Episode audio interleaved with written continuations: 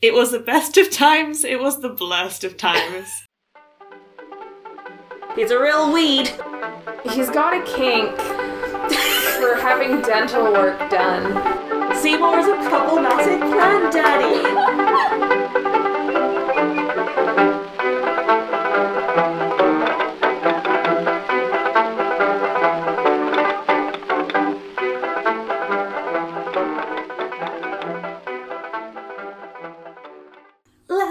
acknowledge really quickly that this is the last of our Halloween episodes.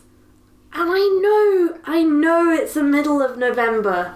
But isn't Halloween a state of mind? Not really. It's one I'm in every day of my life. Yeah, that's true. Every time we're cooking and you turn on a playlist, it's some like spooky bullshit. And it's a different playlist each time. All of my playlists are labeled spooky bullshit 1 through 10. That's just how it is. That's just how I live Yeah. now. Yeah. Uh, folks, so it's been uh, been a couple weeks since uh, since the old Ghostbusters. Some things have changed around here. We've got twelve more fish We for our fish collection in our tank. And uh and a snail. But we've got uh, some endlers, which are like little guppies, and we've named them after the entire cast of Parks and Recreation. There are 11 of them. And we have a Gourami who is blue and orange called Guillermo. And there's nothing much going on for him. No. Bless him. He's trying to make a little bubble nest, which apparently male gouramis do when they have a mate, so their mate can lay eggs and then bubble nest. But he's on his own in this tank, so I don't know what he thinks is gonna happen. I just I wonder. You said this morning that maybe he's seeing his own reflection and making a nest for his reflection, which is is quite tragic in a way. And kind of narcissistic. yeah. I think one of the great tragedies of our tank is that the plants in the tank are the healthiest plants in this household. I agree. They're so healthy. They're incredibly lush. They're thriving. They're, they've grown exponentially, Yeah. and I think this is fairly tragic in a house where you are basically a plant witch, Mm. and I am technically a plant ecologist slash climate scientist. And yet, what has happened to our plants? This is like a temple of death up in here. Everything just is shriveled and decrepit. Except the plants that I stole from my office. So, in March, when the office closed because of lockdown, there was a bunch Yeah, of if you're listening to this in a year that's not 2020, a bit of history, a history lesson. If you're listening to this in the future, there was a pandemic this year, so we had to go home. We've been in our house since March. It's now November. I don't remember what outside looks like, and I don't know how to work if I'm not wearing pajamas.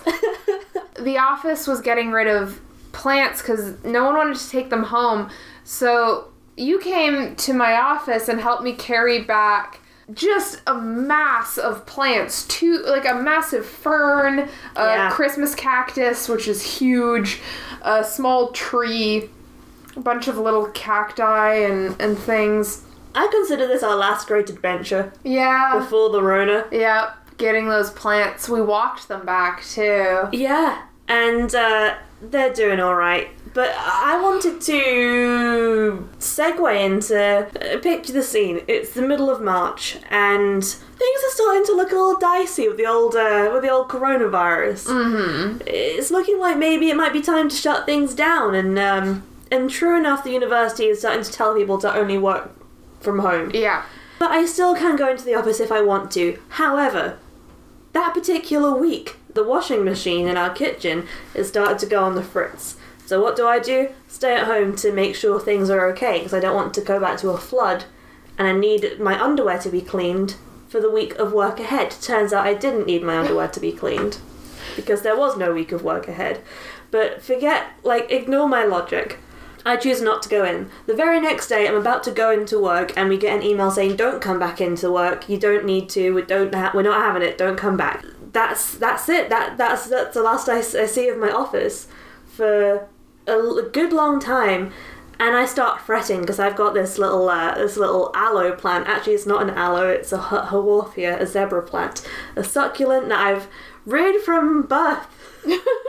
I've reared from when I was just a, a young child, when I got it from a garden centre back home in Cambridgeshire, and uh, it was sat on my desk, and I was like, "It's a succulent. It's going to survive the next few weeks. It's going to survive." That was, yeah, I remember about two weeks into lockdown, you were like, how long can a succulent go without water? Not only that, but I had a cup of coffee on my desk that I hadn't emptied. so that was a concern. I was worried about certain things, my plant dying, Yeah. and other things, bacteria in my coffee, being given life. Mm-hmm. and since then, I have not been allowed back into the office, and I've been intermittently just fretting about my little planty, Mm-hmm. being like, "Oh, it's definitely dead." It was It- about May we declared it dead, wasn't it? Yeah, because I was really worried, and I was like, you know what? In my heart, I know it's gone. Mm-hmm. So, skip forward to the month of our Lord, November 2020, uh, Monday of this week. Yeah. I'm going to my office and uh, it's open again. I figure I may as well show my face. No one else is there, so I don't need to show my face to anyone. But I wanted to pick up my mug Yeah. and pick up the plant pot so that I can use the plot the pot for something else. Fully expecting my plant to be dead. I put like a poll on Instagram being like, is my plant going to be dead or incredibly dead? And it was overwhelmingly voted like incredibly dead. I, I stepped foot into my office and the sight I'm greeted with just blew my mind. Sounded like a clickbait what I just said. What's in the office? The results may surprise you. Not only was my plant fully fucking alive, it had sprouted. like, I'm not even kidding, like a meter and a half long stalk that had shriveled up little flowers on it. So, it, and it had gone all the way up to the skylight. I didn't show you in the picture because I, I moved it to take the picture of it. So basically, it had thrived, like it didn't look dead at all, and it had made this massive stalk. In all the years I've owned this plant, I've never seen it do that. and flowered lovely little pink flowers that I did not get to see because it happened in the middle of summer when no one was allowed in the office. So I've taken it back and basically I immediately dropped it from my desk. It's fine, it's watered. Uh, I'm scared. Yeah. And I've spent about eight minutes now talking about this plant. I'm scared about you bringing this plant into our house because before you brought this plant back, you knew full well the risks. we watched a film, a movie film. We did watch a movie film, as is our want. we watched a documentary, a musical documentary. a musical documentary about rare. horticulture Yeah. and botany and space Yes. Called Little And gentrification. Gentrification. it was a very thorough documentary. And it was called Little Shop of Horrors. yeah. And Little Shop of Horrors teaches us that if you have a weird plant, you leave it where you found it. I have been accused in the past of liking weird plants. So I feel like what happens in this movie would probably happen to me. I feel like it would have happened to me growing up. My little brother like I liked plants. My little brother liked carnivorous plants. So we had several Venus fly traps in the house. Um, and we didn't have a lot of flies cuz the house was was fairly clean. Oh, look at me, I'm Shannon. I keep a clean house. So There are no maggots in my house. no leftover food. Um so No the, rats swarming around on the floor. La di da. Not like this film. So the this little Venus flytrap, we had to feed it hamburger. what? Yeah, In like micro pieces, they're still quite small. they're very small, so you had to take like little bits of hamburger, and the the plant would open its little mouth, and you'd put the hamburger on it, and it was sticky to trap flies, but it couldn't trap any goddamn flies. and it would then like very slowly close its little demon mouth and digest the hamburger. And then when it was digested it would open it up again and it just like sat on our kitchen table. So i feel like we were at risk of of what happened in this documentary film remember when I was working at, I worked at a company that was affiliated with Cambridge University, Mm-hmm. and I was allowed to take my lunch breaks in the university's botanic gardens, Mm-hmm. which I often did because I was a bougie little bitch. Let me tell you that year, like, I'd go off to the deli at lunchtime with my Cambridge money, which wasn't much, but you know, it was it was, it was enough to get the odd, odd bit of deli, and I'd take it down to the botanics. And sometimes I'd go to the uh, to the greenhouse, and they did have one of those massive stink plants in there, Mm-hmm. and they very rarely erupt into stinking. This is the stinkiest plant in the world. If you've read the Guinness Book of World Records, you'll you'll know about this stinky stinky plant. yeah This stinky baby. and I kept on going back because I was obsessed. For a week, it bloomed, and then- Yeah. and it was like you know attracting botanists from all over. mm-hmm. And I was like, this is great. I get to see it for free. But little did I know it was making my, all my professional clothes absolutely reek of stink plant. so I'd go back to this like professional like tech development meetings. And I didn't know I stunk until until when my mum told me at the end of the week. She was like, "Has something gone wrong with the trains, Elise? Because because you come back smelling a bit musky." And I'm like, "Uh oh, it's the stink plant." So basically, we've established that two of us would definitely be Seymour yes in the Little Shop of Horrors. That is the name of the protagonist of this movie. We have back to back Rick Moranis films. Yes, Cana- yes. Canadian actor Rick Moranis. Because in the previous episode, we watched Ghostbusters. Yeah.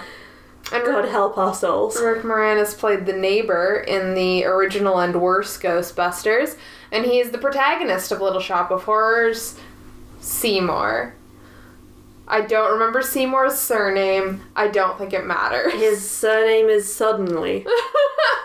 That's what it suddenly, comma Seymour is the name of the song that they reprise seven Yeah, times in this it's movie. like a Bond, James Bond situation. yeah, yeah, uh, suddenly, suddenly Seymour. wait, So it'd be suddenly. Seymour Suddenly. That'd be Bond, Bond James. Uh, um, Seymour works in a flower shop on Skid Row. Skid Row is like. you know, in every musical that's set in a city, there's always like one skanky part of town, and they make a deal about how horrible it is. It's the same part of town in every movie. The houses look the same. It's like in Annie. Yeah, it's like if the Annie Orphanage Street merged with the, where the orphans live in Oliver Yeah. twist. Mm-hmm. And I've not seen Newsies, so this is fully coming from out my ass. I have seen Newsies, and you are correct. Yes!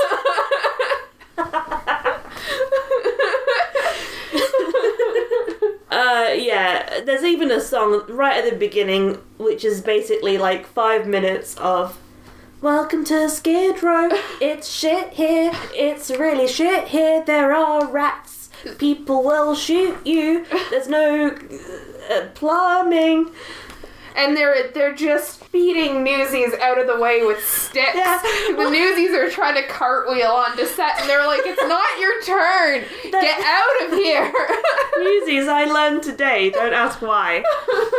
It was also written by Alan Menken, who did the music Who also Little did- Shop. he also did the Little Mermaid. So this, so this leads me to think that Newsies and Little Shop of Horrors, and let's face it, Little Mermaid, yeah. are all in the same cinematic universe. They And are. we'll get onto a really interesting, juicy point later that ties all this together.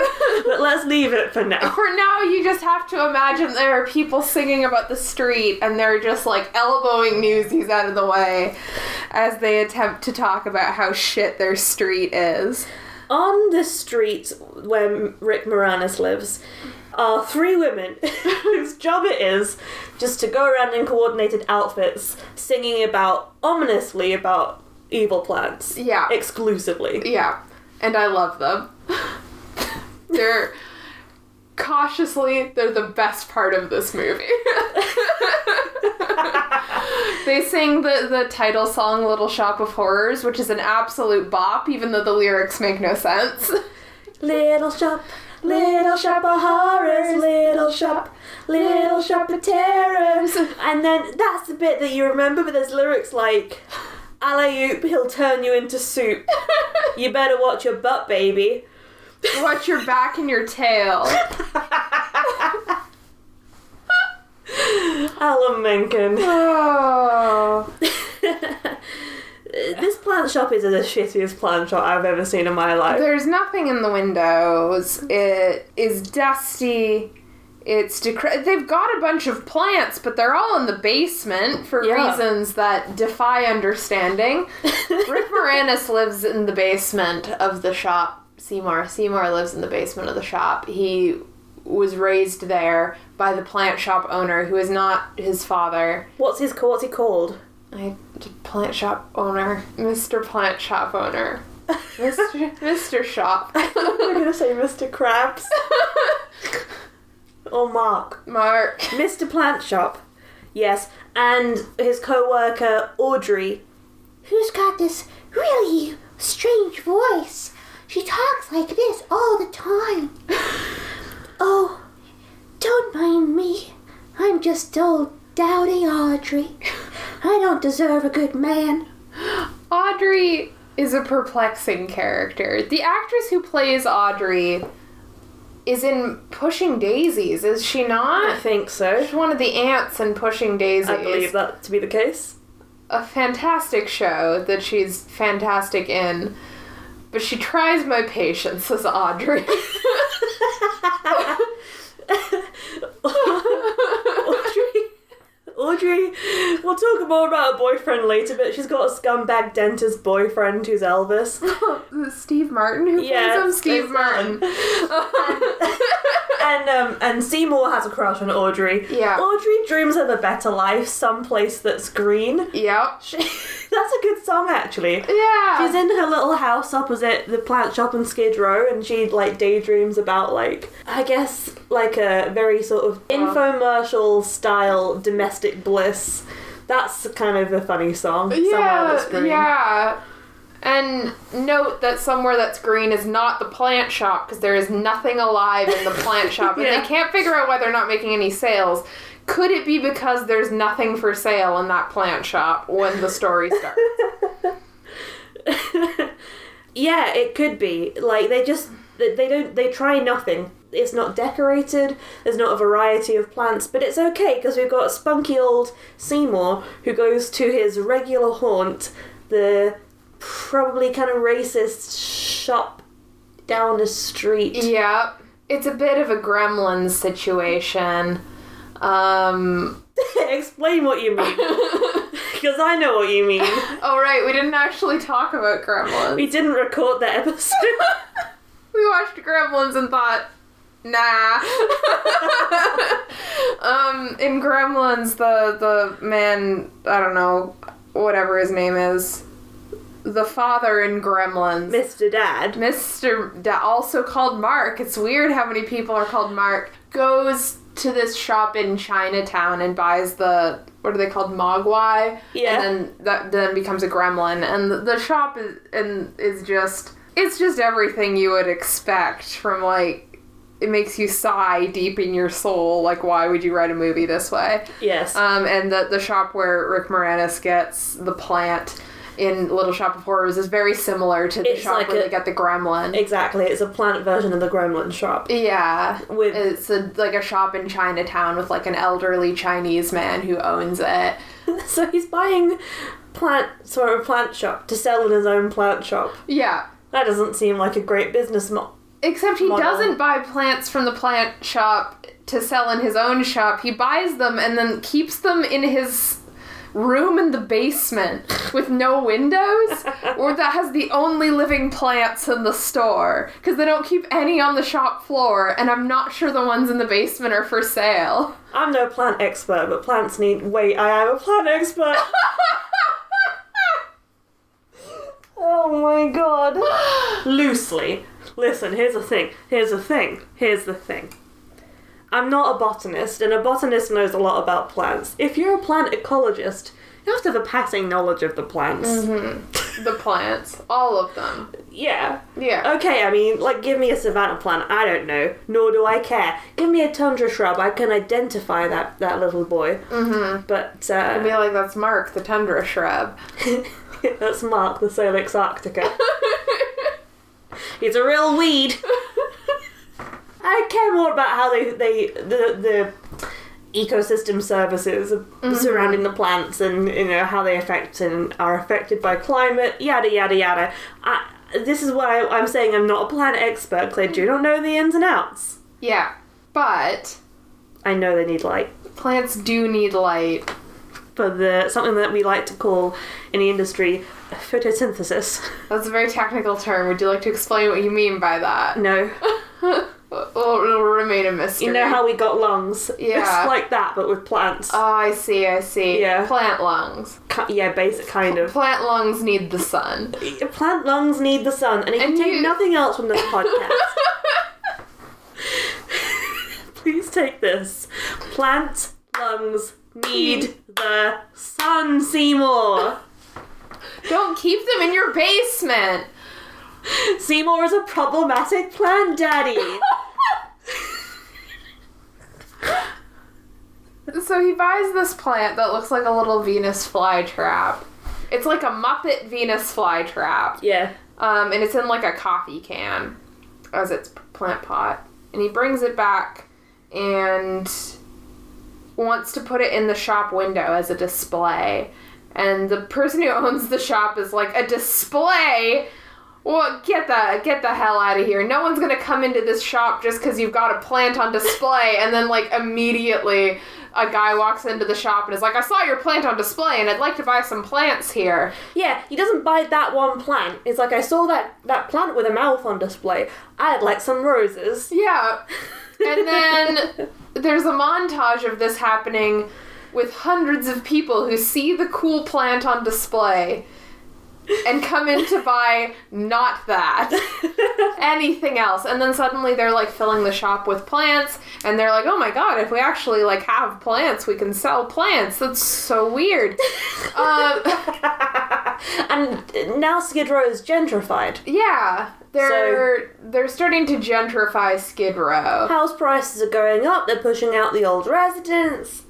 This is all subtext. Yeah. it doesn't happen in the movie, but it does. You know, you know how these things you work. You know how it is. but then the plant, which Seymour has named Audrey 2, which is he's the love interest, so I guess it's sweet, but I find it creepy. um, Audrey 2 begins to die. And Seymour cannot figure out why. He's been taking very good care of the plant. And then sings this song called Grow For Me to the plant. Yes. And at one point, he's like listing all of the things he's given to the plant to like help it grow, like you know, water and fertilizer, etc., etc. And then he he says, "What do you want from me, blood?" And like as he says that, he scratches his hand on a thorn, um, and draws blood from his fingertip. And the plant like perks up and starts to like make motions at him. Yeah. It's like a really gross sort of sucking sound. It's like humana humana come to mamana. And Seymour, desperate at this point because he's going to lose his job and house if he can't make this plant live, goes in and lets a couple drops of his own blood fall into the plant's mouth and it Yeah. perks up immediately. Oh, Seymour, someone shouldn't have done that because now the plant has a thirst for blood. And this is the point at which I would think, oh, it's a Venus flytrap. It needs mm. meat. Meat of some kind, not necessarily human. Maybe I should just go to a butcher's. But nobody does that. no one tries it. until way later in the film when things have already gotten well out of hand. At this point, the plant is still the size of like a small aloe vera. he has now begun to talk. He has a human brain and can speak. yeah. And he starts asking the worst of old Seymour for flesh. He starts asking for blood, so then we get like a bit later, Seymour's hands are covered in bandages, and he's like, I can't keep feeding you blood. Like, I'm running out of blood. and then the plant sings a song called Feed Me, and it, it's getting like progressively bigger each scene we see it. Yeah. It progresses to the size of a large dog by the point that it sings the song Feed Me. At this point, Seymour has become a local celebrity mm-hmm. because of how massive the plant is that no one has tried to buy from him. No, no one's tried to give them any money for the plant. They just want to buy adjacent plants. okay. I guess sometimes you go into a shop and there's, there's something that you really like and it's like, it's not for sale, it's decoration. It's like, ugh. yeah. But you could make mint out of this evil plant. You could make mint out of this evil plant. It's not a mint, but you could make mint out of it. We have some mint in this flat. Ugh, don't get me started That's- on our bloody mint. It's probably alive. That I feel like the mint that we've got has taken my blood. It's taken some of our soul. yeah, it definitely has. We've named our three spearmints Amber, Barnett, and Jessica. And if you get the references, congratulations, you're also scum like us watch reality TV. If you don't get the reference, it's from a novel by Thoreau. yeah, don't Google it. don't Google Amber, Barnett, and Jessica. It's a really boring novel. You wouldn't like it. We meet Audrey's scumbag boyfriend. Played by Steve Martin. it's just the most ridiculous character in this in this uh, in this movie. He is a dentist and he sings a song called "You'll Be a Dentist," where he, he's basically saying that he was such a, a, sadist as a child, like Yeah. hurting animals and stuff. That his mum was like, "You know, kid, you'll be a dentist, and then you can use these tendencies at work." Yeah. And I feel like this is a sort of caricature of dentist that I picked up as a kid and has stayed with me. Because it ins- this song instilled a fear deep in my soul that I've always had about dentists. As a kid, I was always like, why would you want to be a dentist? You're just like torturing people. and this is that bit of song. The song is about that, yeah. The lyrics of it are hilarious. yeah. And Steve Martin is very good in the role. I'm not afraid of dentists, so I don't vibe with it on a visceral level, but I can see how one might. Yeah, he's just jumping up on desks and going around his motorcycle and torturing people uh, who've come for a dental checkup and drillings, you know. Uh, and I, I feel a bit betrayed because he's a very compelling villain. Like Gaston, he's a Gaston level villain with a Gaston level villain song. Yeah. Apart from the fact that he's actually the worst. Yeah. Like he he hurts Audrey. That's the implication, right? Yeah. He- Yeah. so y- you can't like this guy. No. And it's like they should have made him a bit less evil Yeah. because I want to vibe with him. Yeah, if he was written a bit differently, he could be very fun. Yup. His song is good. This this leads us to, to maybe the oddest scene in the movie. yeah. um, including once again from two weeks in a row, Bill Murray. So let's back up here for a second. The plant has told Seymour to kill someone and feed it to him, the plant. Yeah, And Seymour's like, oh, I don't want to do that. And the plant's like, please. And Seymour's like, okay. yeah, it doesn't really take that much.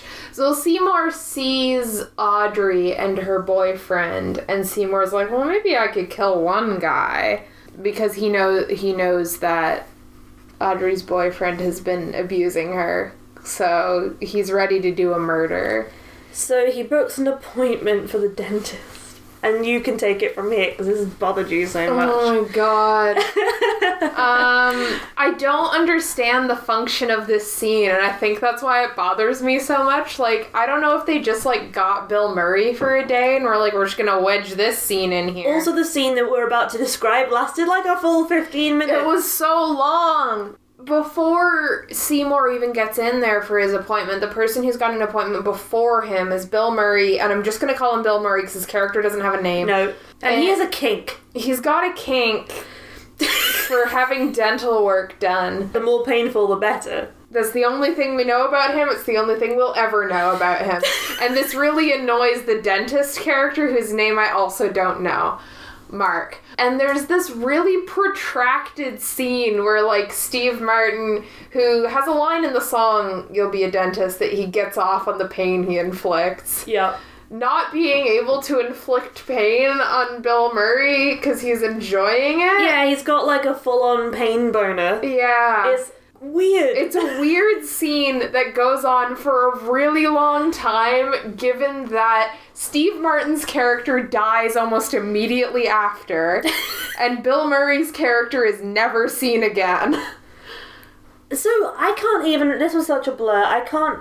So Bill Murray does not murder the dentist, but the dentist gets into a situation where he's he's trying to hype himself up with laughing gas, Yeah. and it gets stuck on his face. yeah. And then he asphyxiates. Yeah. Yeah. And Bill Murray's character Is gone by that point. gets the hell out of there. Yeah. No, I don't think he's still there. I think he leaves and then Seymour goes in Oh. and then he oh. gets the laughing gas on to hype himself up. That really does beg the question: Why was Bill Murray there? Exactly. He just leaves and we never see him again. He has no effect on the plot and the scene is really long. In the trailer for this movie, they really, really, really, really hype up Bill Murray's cameo. They're like, and featuring Bill Murray. Who's in it for too long and none of it's relevant to anything that happens before or after. Nightmares for weeks. Yeah. And yeah, so then Seymour goes in with he's got a gun to like kill the dentist, and then Steve Martin like I don't know, he like gets the gun away from him, and then he's like, "I'm gonna kill you, and I'm gonna enjoy it," and he puts on the like a laughing gas, I don't know, backpack. but then the like handle breaks, and he asphyxiates in the laughing gas. So then Seymour drags him away, chops him to pieces in an alleyway. Gets seen by his boss, Yeah. Mr. Shop. Yeah. Mr. Mark Shaw. And then I think in the same evening, by the way, we're like more than two thirds of the way done with the movie. Yeah. Basically, Audrey's upset. She's heard that her boyfriend is, is dead. yeah. But she's not that upset because he was a scumbag. And then Seymour comes along, and then a Seymour comes along, and is like, hey, don't worry about it. You can be with me now. And it starts the first of a song that is reprised too many times for the final act of one musical. if you're gonna reprise a song in the musical, you better introduce that song at the beginning, especially if you're gonna reprise it twice. Yeah. Suddenly Seymour is standing beside me. Suddenly Seymour. There's there is three versions of this song. And yeah, the first one is is after Seymour dismembers Steve Martin and feeds him to a plant and then is like, Audrey, your boyfriend's dead. You can be with me now. And she's like, Sweet, great, love it. And then they sing this song and it's really, really long. And yeah, that's the song for the most of the rest of the movie. Yep. So the plant now has has has eaten an entire body, and and Mr. Shop, the shop owner, mister Shop, confronts Seymour Yeah. about having seen a murder. Yeah. Which immediately gets him murdered. He gets eaten by the plant as well. Yeah. And now the plant is really quite large. It's taken over most of the the small shop. Um Seymour's properly famous from this now. Yeah. Like the TV people come round. He's on the radio. Uh, you know, I think the National Geographic are involved. Is that a point? I don't know. Or Time? One Time magazine, maybe. Yeah. It's like, yeah, they want photos of the plant. And one of them wants to do like a, a TV show with Seymour and the plant, and they're gonna like pay him a bunch in advance the next day. Enough money to escape Skid Row. So it becomes like a thing that they're waiting for this money, and keep that in mind because none of the characters do. Uh, it's something I was thinking about because they set up this whole like none of us have enough money to leave Skid Row thing, and they're like, this is how you get the money to leave Skid Row, and then they Yeah. forget about it entirely. All he has to do is one thing. All he has to do is wait one day and do one thing, and the money is his. And you know what he doesn't do? That.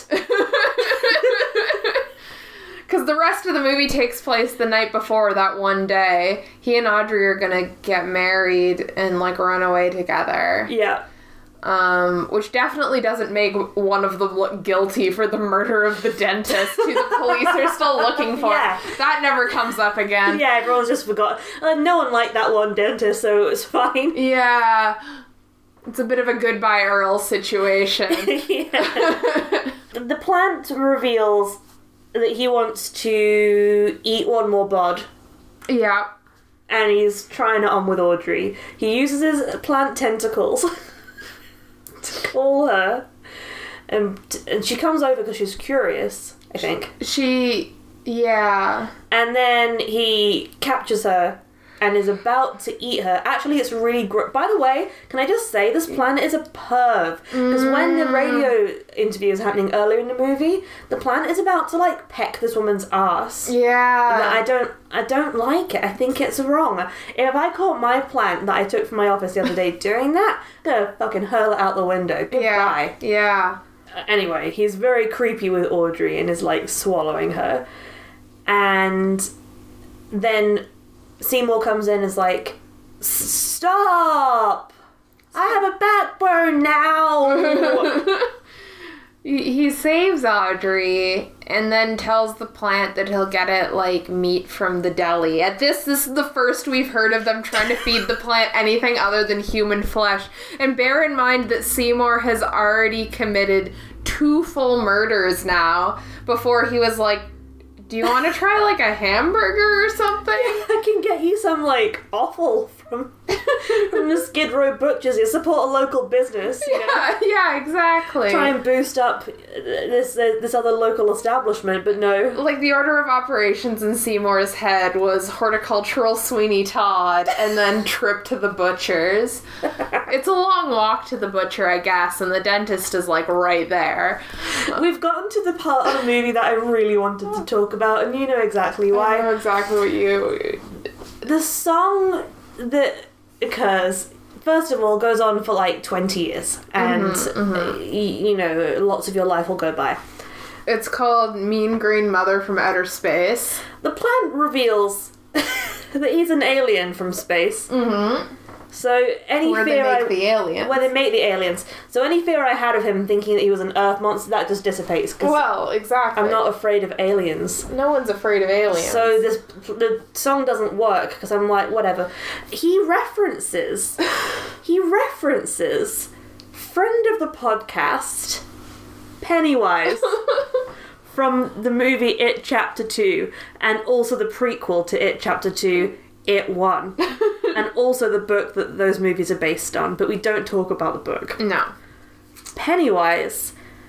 And he doesn't refer to Pennywise as though Pennywise is a fictional character. It's more like they're friends. And I think this is I think this is something that brings us to back to a familiar topic for the podcast, but one we haven't talked about in a while, and that's the It Chapter 2 cinematic universe. Yeah. Where we. I mean, you can look at our back catalogue. We basically think that there are certain characters that are so powerful, so evil, so disturbing that they can only be spawn of Pennywise. or siblings of Pennywise. But I think we we agreed while we were watching this film that that Audrey 2 is a different case because Audrey 2 also came to Earth in a spaceship like Pennywise. Yep. Um so we think that Audrey 2 and Pennywise were on like a gap year road trip and that they were college roommates. they were friends from school. yeah. It was sort of like supervillain Sky High situation. Yeah, exactly. Um, and that's how Audrey 2 came to be on Earth as as the former roommate of Pennywise, who's Yeah. also an alien, and that's why we're not afraid of him. For those of you who aren't aware, what you what you learn in the movie It Chapter Two is that if you Spoiler alert. if you know that that something's an alien, that means you don't have to be afraid of it anymore. The, my favorite character, Mike, from It Chapter 2, having learned that Pennywise is an alien and not like a sewer earth monster, stands up to the monster and is like, I know what you are. That's why I'm not afraid of you. Like, Mike, he's still a fucking alien, my friend. like, that's, like, even if he's not, even if you think aliens are not scary, which, fine, they probably aren't. Let's not cast uh, you know, assumptions about aliens. He's still eating children. This particular alien is is at that time a ten foot tall giant spider with the face of a circus clown. who may have killed one of his friends already? No, he's about to. Yeah. Spoiler alert, there's Spoilers, death. spoilers for it chapter Listen. two. Listen. I'm just I'm just really I when I heard this lyric in this song when we were watching Little Shop of Horrors, I I made a noise the likes of which I've never made before and will likely never make again. I felt so seen in that moment. that we'd chosen this film this film that's part of the cinematic universe we've been so thoroughly investigating throughout this podcast. Not much happens after this point. R- Seymour electrocutes a plant to death. yeah. The, and let's be clear, the day before, he would have had a TV interview that would have given him the money he needed to it. The day after. The, The day after. day, yeah. The, this is no, this is the day before. He kills a plant the day before. Oh, yes, okay. Yeah. But yeah, uh, but that that's not a problem. He saves Audrey, and you're like, well, I guess they don't have the money. No, they have it. Yeah, they just go away and they buy the house from Audrey's song somewhere that's green, which Even- turns out is a real house. Even though they've basically exploded half of Skid Row. Yeah, because of this plant. Oh, the plant was gonna um have cuttings taken of it because it's now grown all these little pods that also sing in harmony with it. Um, and it's gonna have cuttings sold to people, and then it'll take over the world. So they kill it. Yep. Um, but at the end, in the house, uh, somewhere that's green, in the little planter at the end, there's like a tiny little little alien plant. It's like s- sings a note, and then that's the end. Yeah. Shannon, Yes. do you think The Little Shop of Horrors is cursed, blessed, or blessed? I I'm gonna give it a solid blurst. I enjoyed it. Yeah. Um, I had a really fun time watching it. A lot of the songs are are bops. yes. Um, the puppetry for Audrey too was very cool. Yeah. Disturbing. He had too many teeth for my life. Yeah, he was very disturbing, but you know, he was meant to be disturbing, so Yes. I'll give it a pass. And then when I learned he was an alien, I wasn't even scared anyway. Well, so, exactly. Like it was like he was a real big softy after that. It's like Pennywise. it's like Pennywise the dancing clown. Audrey the cannibal plant. I also think this was a blast movie. Mm-hmm. It was just fun, but it wasn't a good movie. Yeah. And I think this is something we've been missing for a while.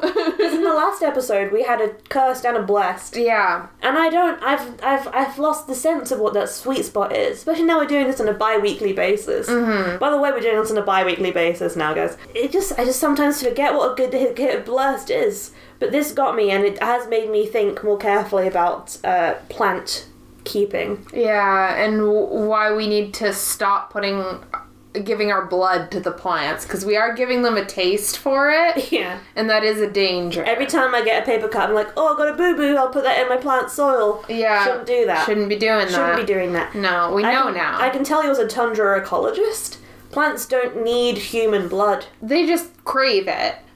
Yeah. Oh yeah. It's like catnip to them. yeah. If you get a cut on the tundra, all those plants are on you, like Yeah. you know, like a like a like what goes on you. I'm like really stuff, tired. stuff that goes on you. Like stuff that gets everywhere on you.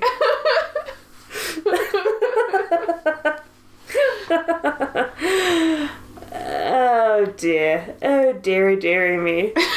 if you enjoyed this episode, you can listen to our repertoire on uh, on the old on the old whatever you listen to, your, to podcasts on. Spotify. I'm talking iTunes, talking Amazon, talking Apple Music. But not We're SoundCloud. not on SoundCloud. Contrary to popular belief, we're not there. And if you you want to chat with us, check us out on Instagram at Cursed or Blurst. We sometimes post memes. Our inbox is open. If you have a demon plant or just an alien in your life and you want to talk to us, Let us know. we're not going to be afraid. Yeah.